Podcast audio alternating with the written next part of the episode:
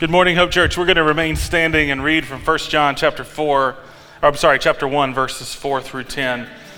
Um, it says this, the word of the Lord, and we are writing these things to you so that our joy may be complete. This is the message we, had, we have heard from him and proclaimed to you, that God is light, and in him there is no darkness at all.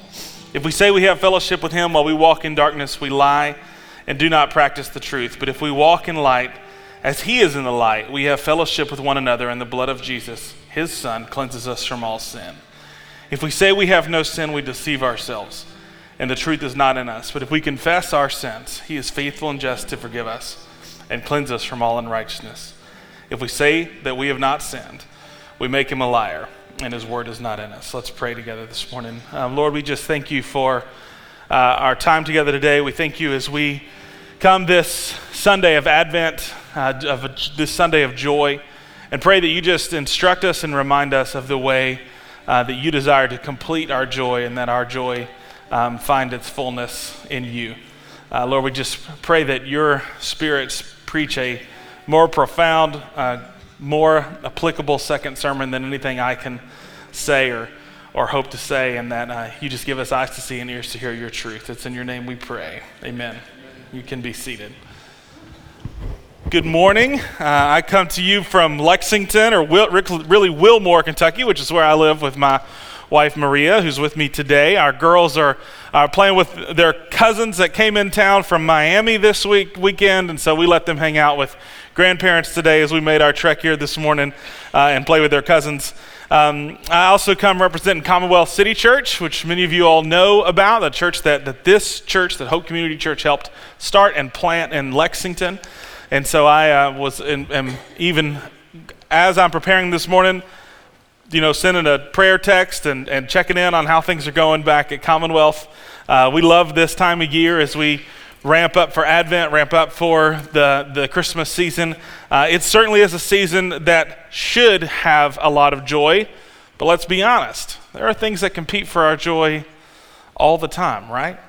Like we talk about this verse, and really, I read a whole selection of scripture there from 1 John chapter 1, but I really wanted to focus in on verse 4. We're writing these things to you so that your joy or our joy may be complete. The truth is, there's a lot of things that compete for the completeness of our joy or the completion of our joy. Circumstances compete for our joy. Um, hardship competes for our joy. Affliction competes for our joy. There's lots of things. The current state of the economy can compete for our joy. There are a lot of things that can compete for our joy. And if we're not careful, we'll start to be people that are excuse makers. Well, I would be joyful, but I, I, I would I'm trying to pursue joy, but there's this.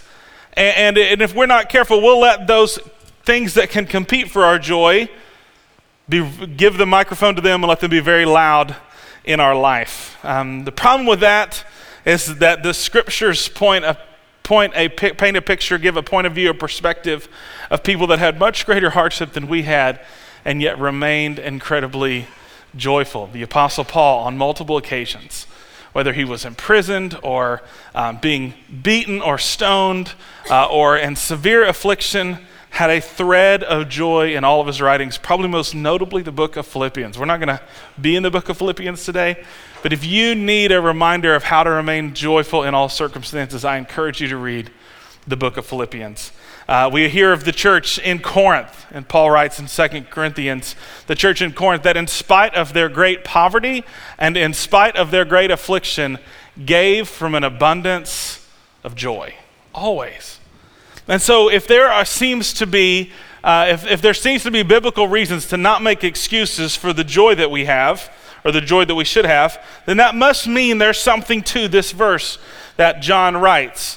We're writing these things to you so that your joy may be complete. Now, I'm going to say at the end, but I'll say it now too, that choosing joy is not as easily easy as just flipping a switch, right? Well, we believe that joy is one of those uh, fruit of the Spirit, one of the fruits of the Spirit. We read about in Galatians chapter 5 that it's promised that we have a life of love and joy and peace and patience and kindness and goodness and faithfulness and gentleness and self control as a byproduct of what it means to trust God and to possess the Holy Spirit. Absolutely. We believe that joy is gifted to us and, and given to us through the Holy Spirit. But that being said, there is still a reason to fight for our joy, to fight for our rootedness in Christ so that joy may be complete. So we're going to look at this and we're going to use this verse, especially 5 through 10, as a bit of an outline for some indicators in our life that joy is complete.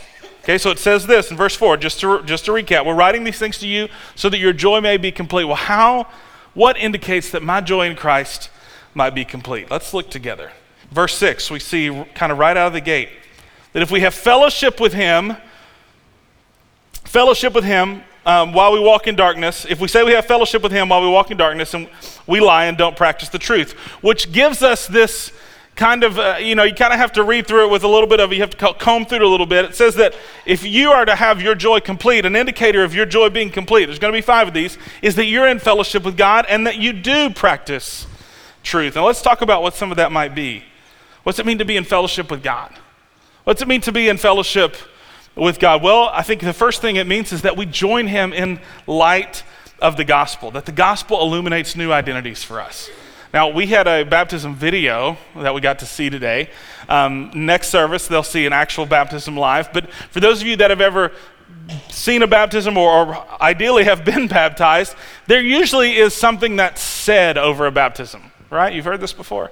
Now, the pastor raises his hand, you know, they plug the nose or whatnot. We said it in the video. And, and we're commanded to do this scripturally. And, and a pastor or someone, it, we don't always believe a pastor has to baptize, but whoever's doing the baptism usually says, I baptize you in what? The name of the Father, the Son, and the Holy Spirit. Okay, now, if we're not careful, we will view that phrase as just kind of like a magician saying abracadabra, right? Like, this is the thing you're supposed to say at the baptism part of the service. You're supposed to say this little phrase. And, the point is for it to not become routine or for it to become like a seance. The point is for we are speaking a truth over people that are being baptized. It's in the name of the Father, the Son, and the Holy Spirit that you're baptized. In fact, when we look at scriptural encounters of people with Jesus, they came out with a different name often. Often, their interaction with Jesus gave them a different name, and your baptism kind of gives you a different name too, because you're baptized into a new name that of the Father, the Son, and the Holy Spirit. Let me explain what this means. These are identities that people are baptized into, that I've been baptized into, that you've been baptized into. You're baptized into a new identity of knowing God as your Father. So, if we're going to have fellowship with God in light of the gospel, that the gospel illuminates new identities for us, one of, one of it is this is for the first time in my life. When I become a Christian, when I put my faith in Jesus, that for the first time in my life, I get to actually know God as my Father. He's my, he's my father, and, and there's nothing that separates me from him anymore. Like Jesus says in, in John chapter 14, that he's the way, the truth, and the life, that no one comes to the Father except through him, right? So I get baptized into identity of sonship.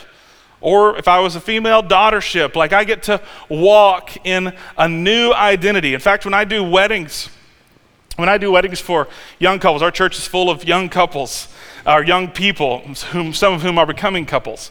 And as I get to do weddings for them, one of the things I always say at a wedding is you're going to be tempted to believe that the greatest identity you possess today is the name, the title husband or wife. But the greatest identity you possess today is dearly loved son or daughter of your heavenly Father. That's the greatest identity. The second one is where I, we're baptized into the identity of the Son, which means that we can now see Jesus as our brother, as our co heir, but as our King. As our King. And, and I know it's like, you know, kind of different for us in, in, two, in the, the 2000s or 2020 or 2022, almost 2023. It's different for us in this day and age because we don't regularly serve a king or see a king. You know, we don't live in the, well, we don't vote in kings in, in this country. And so some of that dynastic mentality or kingdom mentality is kind of culturally removed from our frame of reference. But the Bible says that when we are baptized into the name of the Son, it's to see him as our King, risen and reigning, the grave empty, the throne occupied, and we get to be a servant of that King. So it, it gives us the identity that we're now family with God. It gives us the identity that we are now a servant in the kingdom. And the third is we're baptized into the name of the Father, the Son, and the Holy Spirit which means that we believe that we possess the fullness of God. The fullness of God is pleased to dwell in us.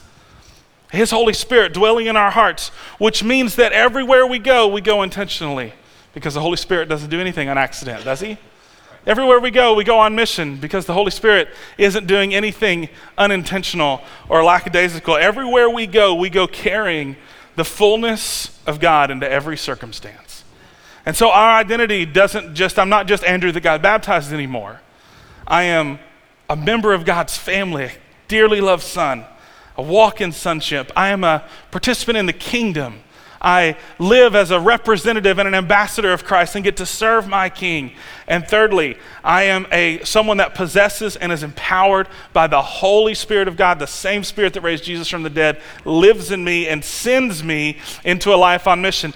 I have a new identity. And an indicator that my joy is complete is that I am walking in the light of this new identity that I possess in Christ. The second one is that I practice truth that I have a relationship with the holy word of God. That it's not just there to collect dust, it's there to inform my life, not just in things to do, but inform my life of the God that I serve and the God that loves me and the God that has a purpose and plan for me. It, it's there to, to be what, what I recognize as my um, living authorities and which I submit my life under, that I don't make decisions. We're, we're walking through the book of Ruth in our church for the Advent season. And, and today we're preaching on Ruth chapter 3. But the beginning of the book of Ruth starts with a, with a sentence. It says that, that these were the days of the judges in Israel. And if you know anything about the book of Judges, it wasn't, it wasn't the best book, it wasn't the best story. Uh, it's not one that ends well. In fact, the last line of the book of Judges in the Old Testament says that this was an era, this was a day that there was no king in Israel and people did what was right in their own heart. And let me tell you, it didn't end well for that. We, when, we, when we live as our own kings and our own gods, it's a struggle. And, and the truth is, if we're not listening to the one that we submit ourselves to, it's going to be a struggle. The one that we should submit ourselves to, it's going to be a struggle. If the person we listen to the most is ourselves, man, we're in for, we're in for a, a, a lot of, uh, a lack of blessing, a lack of opportunity, a lack of purpose, a lack of passion, a lack of leadership and guidance.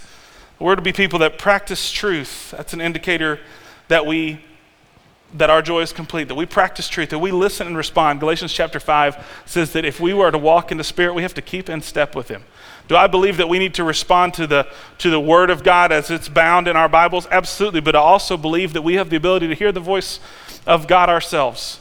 In fact, in John chapter 10, he says, My sheep know my voice. Do you know what's required to hear the voice of God? It's just to be a sheep. Doesn't say there's any other skill required, that He knows exactly how to speak to you, and He has formed your heart to know exactly how to hear Him. So we have a fellowship with God, we walk in a new identity. That's one indicator that our joy is complete. There's five of these. We practice truth. That's a second indicator. We both hear the word and we respond to the word. The third is that we have fellowship with each other. One of the great oxymorons of the New Testament is to be a Christian that's absent from community. It didn't happen. It didn't happen in the New Testament church, and it shouldn't happen today. But time and time again, I meet people all the time that they believe in Jesus, but I just don't know if the church is for me. I just don't know if that's where I belong. I just haven't been able to find that community yet. Okay, to be a follower of Jesus is to be to be family with other people. Even New Testament believers that found themselves in places of isolation, most notably places of imprisonment or jail, and probably Paul more than anyone else, he intentionally recognizes how he still seeks to both participate in and receive encouragement from community throughout the entirety of the New Testament. It's an important part of what it means to have complete joy is that we have fellowship with each other. Not only that, but if we have fellowship with each other, it makes discipleship a whole lot easier. Jesus didn't disciple a bunch of 12 individuals, he discipled 12 in a group. And he said, I'm going to take this group and I'm going to make you look more like me. And so when we intentionally follow Jesus with other people, which means accountability, it means encouragement, it means letting other people be the hands and feet of Christ to you and you being it to others. It means being life on life together with what it looks like to, to wrestle with and, and struggle with the things of our faith. It means being life on mission together to be the church of Jesus. We say this uh, at our church in Lexington all the time. I, wanna, I want to, um, uh, this is something that I say often like, stop inviting your friends to church unless you mean your life. If you mean your life, then you can invite them to church because you're the church. Now, please invite people to worship with us on Sunday mornings at 9 and 10:30. That's fine, but let's just get our words right.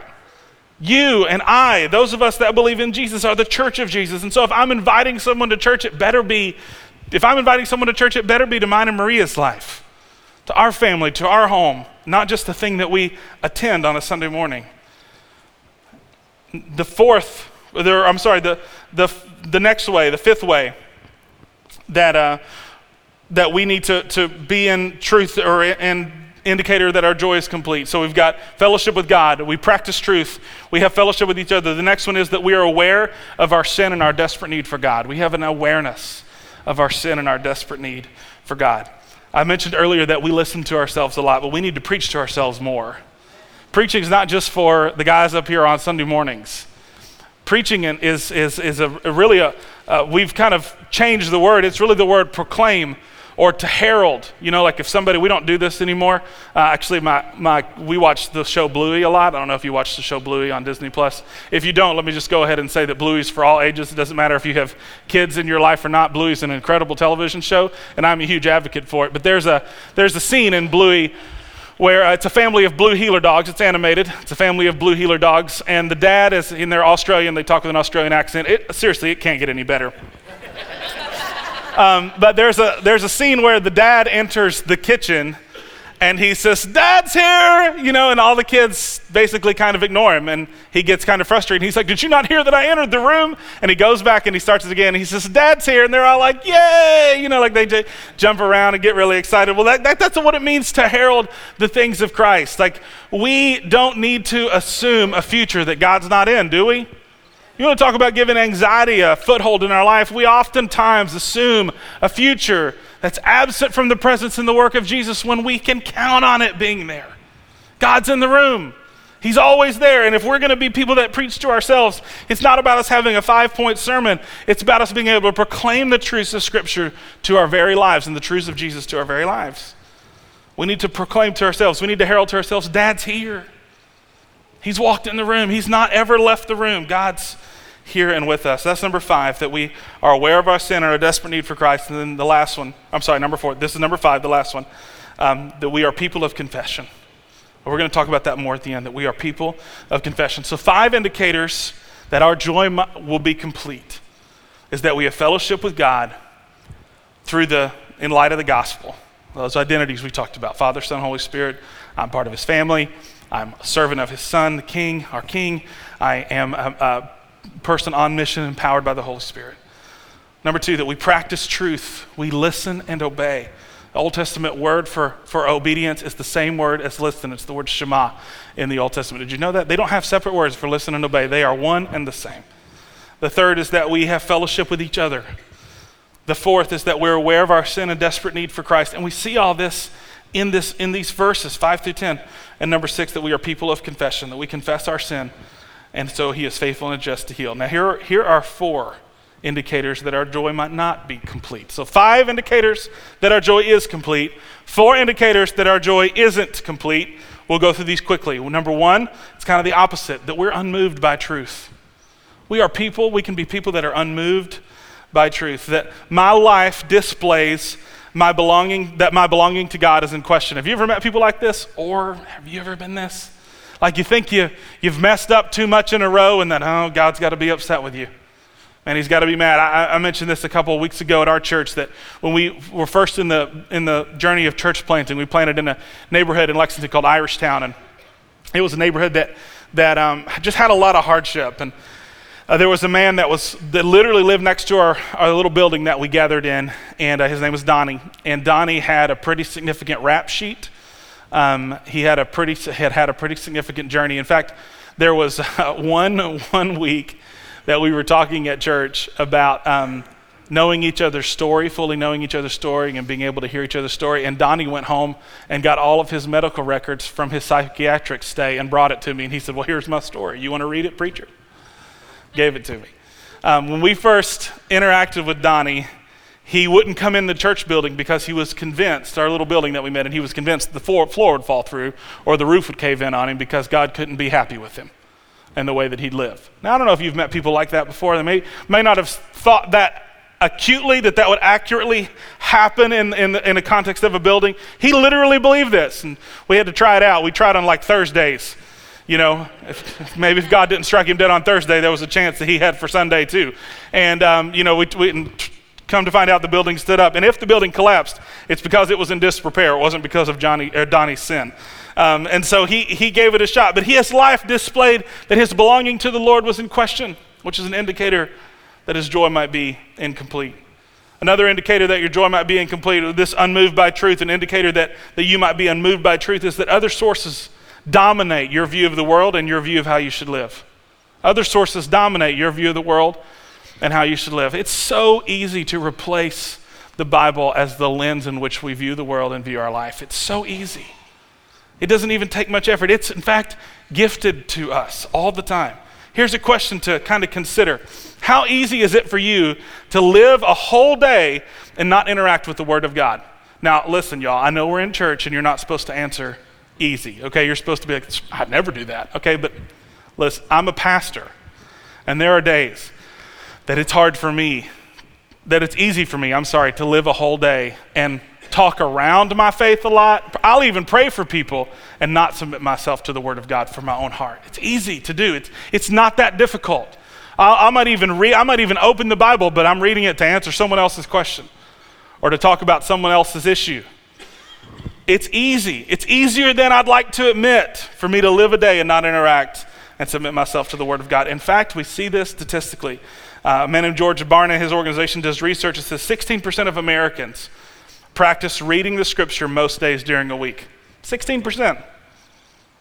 It's like one out of six.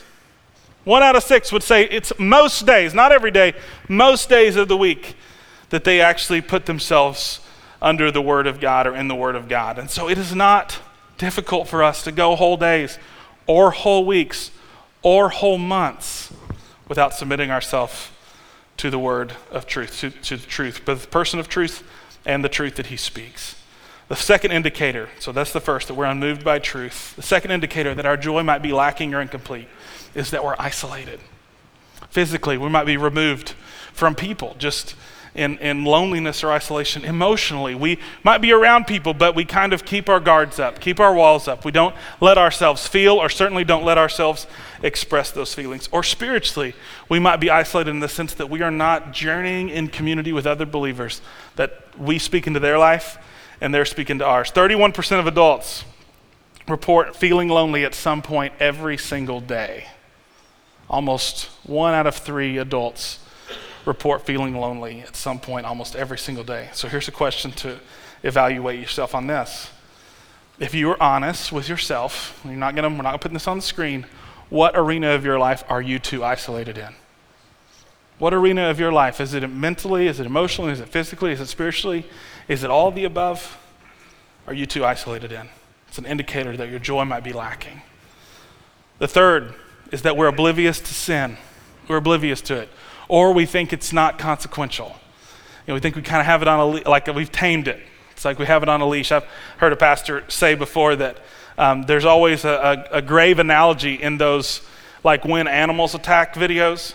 If you've ever seen those on like Facebook or YouTube or something like that, where somebody thinks that they're, you know, maybe it's it's oftentimes like uh, like a, the magicians use, you know, really dangerous animals, or or somebody might use them in an ad or a marketing ploy where they're using a really dangerous animal, and they think, oh, this, you know, you know, this will never happen. Like you'll see the headline, girl, you know, model in swimsuit mauled by the tiger, you know, and it's like, huh how did that happen, right? Like, who would have thought that that would have happened? That a tiger would do exactly what he was supposed to do, that we could have somehow tamed him out of his apex predator identity, right?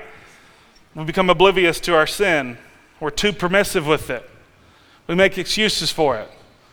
Uh, Colossians chapter 3 says that we are to put to death what is earthly within us, not garden it, not make space for it or conceal it, but to put it to death. Um, we places that sometimes we'll go to detach and even just sins that we will let ourselves linger in. If we're not careful, we'll turn linger into living there and we'll turn dabbling into dwelling there, won't we? I know if I'm left to myself, even if I let my mind or my heart, like uh, you know, engage in a sinful thought or in a, in a sinful temptation, of, whether that's pride or greed or lust or jealousy or envy or bitterness, if I let myself go there a little bit, I think it's just scratching an itch that I can just linger there for a moment and then back myself out. But the reality is, it becomes extremely easy to live there. And what I think is entertaining bitterness actually becomes dwelling in it. Is there so a question that we'd ask here, the place of being oblivious to sin, is there an arena of your life that you think you have under control and it couldn't be improved by Jesus? Let's be honest. Is there an area of your life that you think, now Jesus couldn't improve this? if there is, then that could be an area, that could be an, an indicator that your joy is not complete. And lastly, so the three I'm going to recap unmoved by truth, both the person of truth and and the truth that He gives us. We're isolated, we're oblivious to our sin. These are four indicators that our joy in Christ is incomplete. And then lastly, that we're people of denial. Remember, see, catch that last verse? If we say that we have not sinned, we make him a liar, and the word that is not in us, we're people of denial. And here's, here's how I'm going to frame that for us that we, don't, we aren't people of confession. We aren't people that are honest or confess about our needs or the condition of our heart or where we, where we really need, desperately need the Lord. And so here's kind of our question to consider on how, how we are people of denial. When's the last time that you told someone, actually told someone out loud from your mouth, sin in your life or a place of need? When's the last time you did that? It's shocking how easy it is that the only person that becomes aware of our struggles and our needs is ourselves. It's shocking how easy that is, that they're the only, and we put on our, you know, and there might be people that know us well enough to like read it on our face or read it in our body language and, and could maybe like go, go into a deeper place with us. But it's so easy to keep that to ourselves that we become people of denial rather than people of confession. And so, again, I want to kind of bring us to a conclusion here where there's indicators that our joy might be complete. There's indicators in this text that our joy might be incomplete. And then we come back to this reality of what does it mean to choose joy? I thought, Andrew, I thought you said at the beginning that was a gift from the Holy Spirit. Well, it is. It is a gift of the Holy Spirit, but what we can do is not make joy grow in our life, but we can fight for the presence of God in our life. We can fight for how we root, reroot ourselves in truth. We can fight for how we walk in light of the identities that God has given us for those of us that follow Jesus. We can fight for those things with a great effort to see joy produced in our lives. And so I want to give you this final conclusion on three ways. So I've gone five, four, three. We're not going to do a two and a one, okay? Three ways to fight for joy. Number one is to get in fellowship with truth. Get in fellowship with truth with the Lord ultimately as truth, but also with what He says. I, I meet every week with, a, with an, he'll be 80 in March, an 80 year old gentleman that speaks into my life. His name is John Withers. And he says he gets up every day, every single day, and he says, I'm reporting for duty today, Jesus. He gets in fellowship with truth every single day. I've heard my dad practice. Now, he doesn't practice it out loud necessarily in the mornings, um, but I've heard him say that every day he pledges himself or gives allegiance to Christ. We report for duty. Number two, we, we are, are part of that fellowship of truth. Another way is we get ourselves in the Word. I don't know for you what that looks like. Okay, for some people, it's getting up at five in the morning and, and being devotional. I don't want to be legalistic with you must do it this way, but but fellowship with truth means that you're going to have to regularly put yourself in positions that interact with the Word of God, whether that's spending time with, with the Bible open at your breakfast table, whether that's listening to, to an online devotional or a podcast or a sermon or something like that. Like, but get yourself, immerse yourself in the Word. Start your day off with a simple prayer. Find, find a prayer model that, that's fitting to you. For a lot of people, they use the Lord's Prayer. Some people use different acronyms of how to pray. Like I've heard, like, you know, confession, adoration, thanksgiving, and supplication. It's the word cats, you know, so go cats, Kentucky. That one's easy. Okay? You know, I've heard tons of those, uh, but like put yourself in, in, in consistency with a consistent prayer. Uh, pastor at our church, Kurt, says all the times, he said, if the Lord in, asks us to pray without ceasing, it must mean that he intends to listen without ceasing. And so we have to live for that. The second thing we do to fight for joy so the first is get in fellowship with truth. The second thing we do is to get in fellowship with others that love Jesus. Again, this is threaded throughout Scripture of the gratitude of community of those that follow Christ. It means we might need to realign our schedule to do that. It's worth it. Fighting for joy this way is worth it. It might cost you something. It might cost you to realign your schedule to get in community with other people that love Jesus. It can be a family member or it can be a friend, but it has to be at least someone or someone's that you're willing to journey with and say, This is what I need. This is, this is where I need encouragement. This is, this is how I, the Lord is, is growing me or bringing things to my attention. And do you do that for them for, as well? And then the last one three ways to fight. So, fellowship with truth, fellowship with other believers. And the last one is to be confessional. To be confessional. In the book of James, it says that if we confess our sins to one another, we're healed. It doesn't say if we confess our sins to one another, we, you know, check the box of what it means to be a Christian. It doesn't say if we confess our sins to one another, like, you know, we, we please the Lord. I am sure it does, but that's not the indication. The indication is if you confess your sins to one another, there's something for you there. And it's healing. It's healing. Maybe it's physical, maybe it's emotional, maybe it's everything in between those two or in both.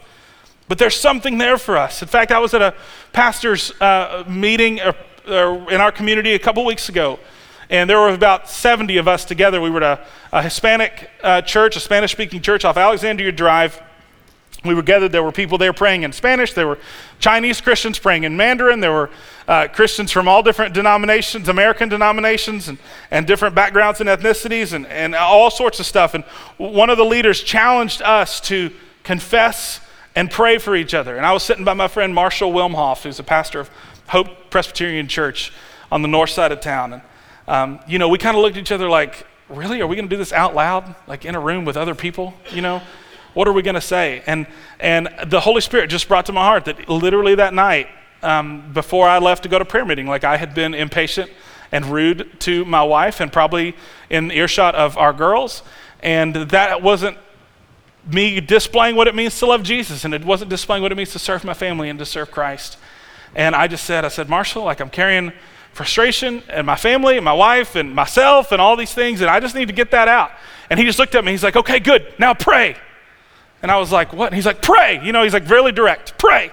Confess, pray for one another that you might be healed. And he prayed for me, and then he said some things that were going in his life, and I prayed for him, and, and we walked away feeling totally different than we did when we started our interaction. Because at the end of our confession, God's promised that there's healing for us. And so, if we're going to be people that fight for joy, we're going to have to be people that confess our deep need for Jesus, that confess our need for His provision, that confess our sin and the place that we've fallen short, that agree with Him that the way I'm living life and the way that He designs for me to live life don't always add up. Now, I just want to end in our time together today, kind of recapping this that, that there are things that are constantly going to compete for your joy, constantly going to fight for your joy. And so, if we're going to be people that also compete for our joy, we need to look at these things. Indicators that our joy is complete in Christ. We have great fellowship with God. We walk in that. We practice truth. We have fellowship with each other. We're, uh, uh, we are aware of our sin and our desperate need for Jesus, and we're people of confession. But if your life shows that you're actually unmoved by truth, or you've grown kind of numb to it, that you're isolated, that you're oblivious to your sin, or that you're in denial of your need, then like you might need to start fighting for joy in a different way. And three ways you can fight for it fellowship with the Word of God and who He is, fellowship with others that call on His name, and lastly, be confessional. And here's where I'm going to lean in today. As we move to a time of invitation, as we move to a time of prayer, as we move to a time of response, I'm just going to ask you are there places in your life that you just need to confess and get off your chest and get off your heart? Maybe to your spouse, maybe to the person you're here, to, here today with, maybe to your kids. One of the hardest things I've learned to do in the 11 months that I've gotten to be a dad now is confess and repent to my kids. It's can feel humiliating, but it's really just a cause for humility. That my kids need to see that even Andrew messes up and he needs to confess and repent.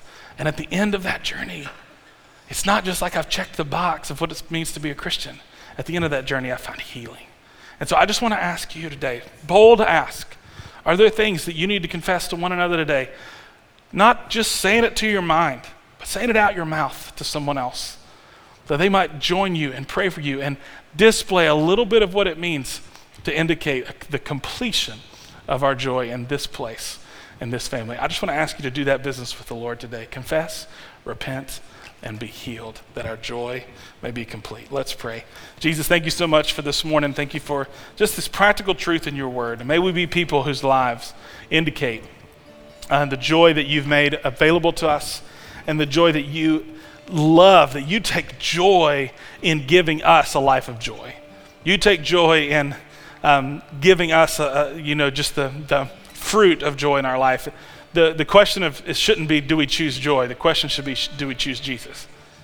And because we choose Jesus, because we choose fellowship with you, fellowship with one another, fellowship with your word, recognition of our sin, a confession of our great need for you, Lord. Because we choose you, you give us joy. Thanks for giving us joy so many years ago in this manger, and thanks for giving us joy today. It's in your name we pray. Amen.